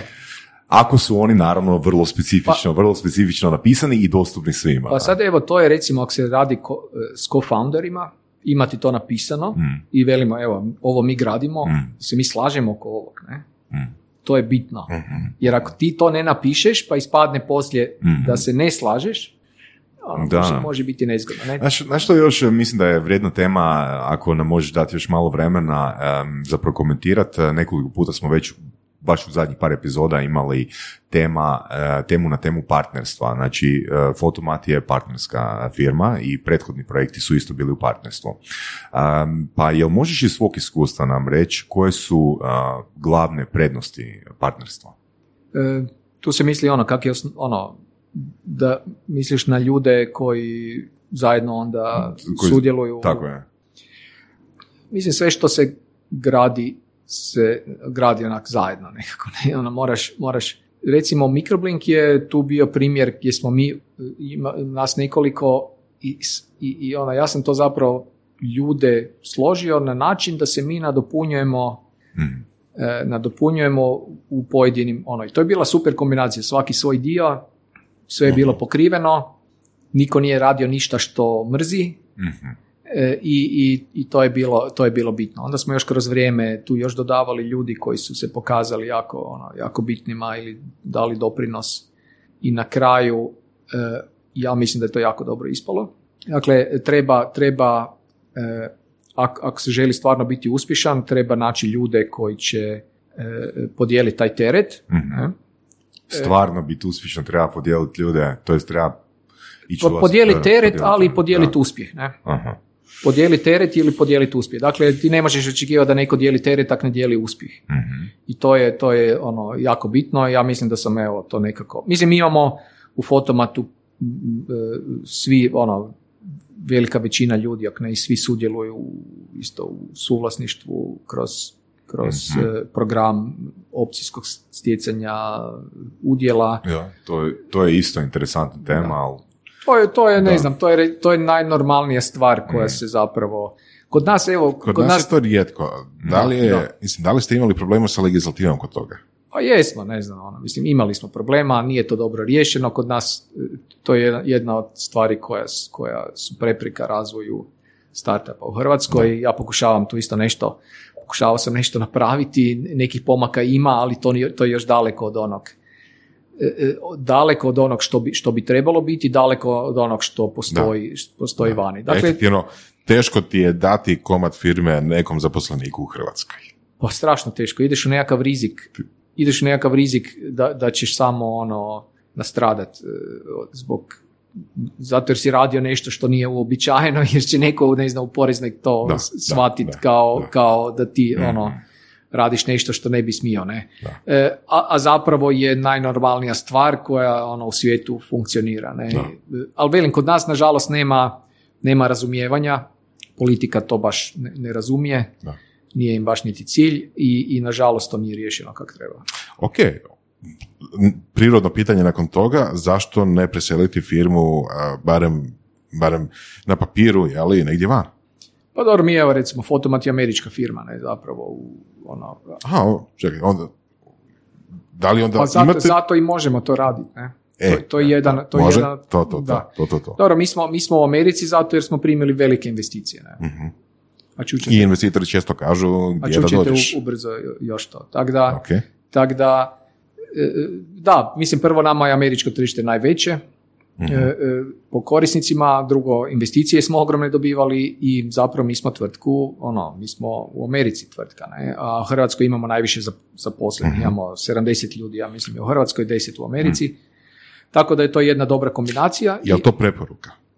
pa nije to baš preporuka, ne, Microblink je recimo bio u Hrvatskoj samo, ne, to, to ovisi o, o tome što trebaš, ali Microblink nije uzimao nikakve nove invest- ono, investicije za, za ovaj, sad ćete i to čuti isto, ali dobro, ali e, e, ovisi, ne, dakle ono, moraš, moraš e, nekad puno, puno ima smisla. Inače imati, imati tvrtku iz Hrvatske je velika prednost, nemaš poreza na kapitalnu dobit, Amerikanci ne vjeruju, ali, ali to, je, to je recimo ogromna prednost. Ti, ti u Hrvatskoj da, da ono, e, kad prodaš tvrtku, nemaš poreza, ne? Što je, ja mislim, potpuno Aha. nije fair u odnosu na to koliko za- zaposleni plaćaju, ali ti ako tvrtku prodaš u Hrvatskoj, ti ne pra- pra- praktično ne plat, platiš porez. E, Da. To je, to je, evo, To je- to je porezno, O, mi smo o- Nevjerojatno. oaza za prodaju tvrtki.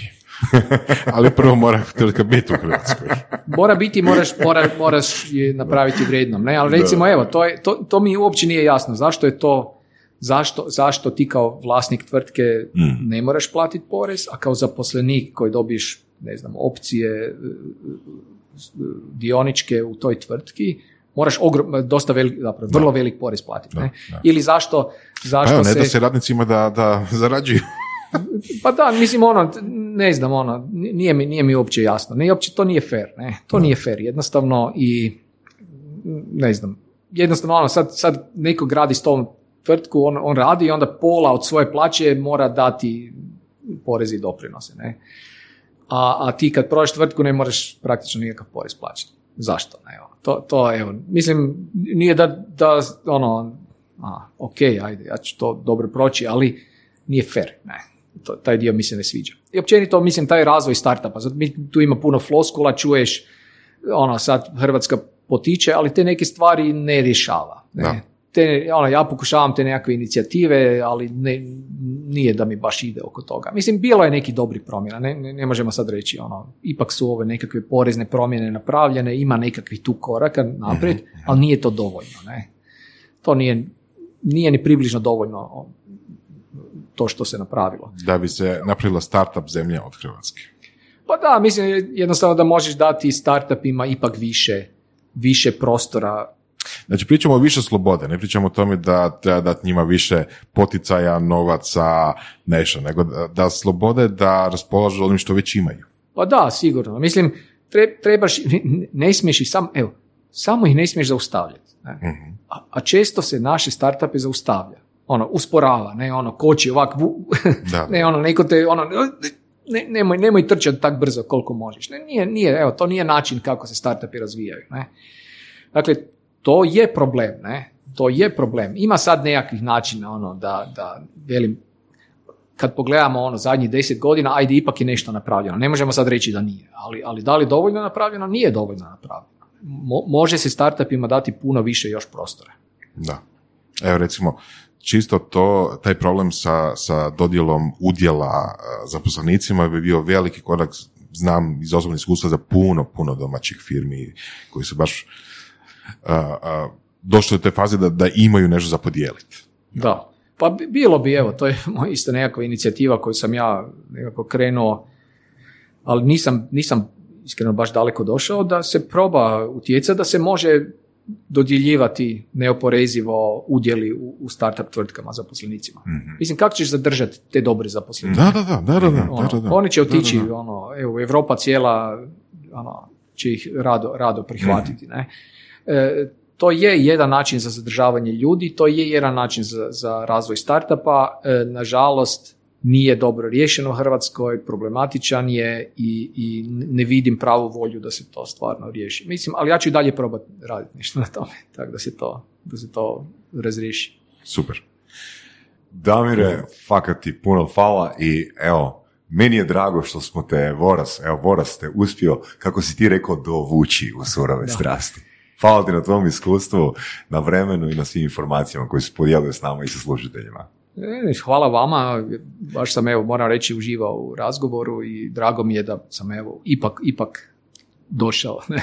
Da, imamo toliko tema, mogli bi napraviti onako nastavke, jeli, onako nastavak broj 38. jeli. Prva sezona. Prva sezona, da. Možda i hoćemo, ko zna. Hvala na Evo, a- ako me uspijete dobi- dobiti opet, Definitivno. nema problema. Da, hvala. Puno hvala. Slušali ste podcast Surove strasti, broj 1 audio podcast u regiji. Ako vam se sviđa, lajkajte. Ako se slažete sa gostom, komentirajte ili ako se ne slažete, pogledajte našu ponudu obrazovnog sadržaja na academy.surovestrasti.com. Komentirajte, lajkajte i nada sve šerajte tako da i drugi ljudi mogu saznati za surove strasti. Čujemo se i do slušanja.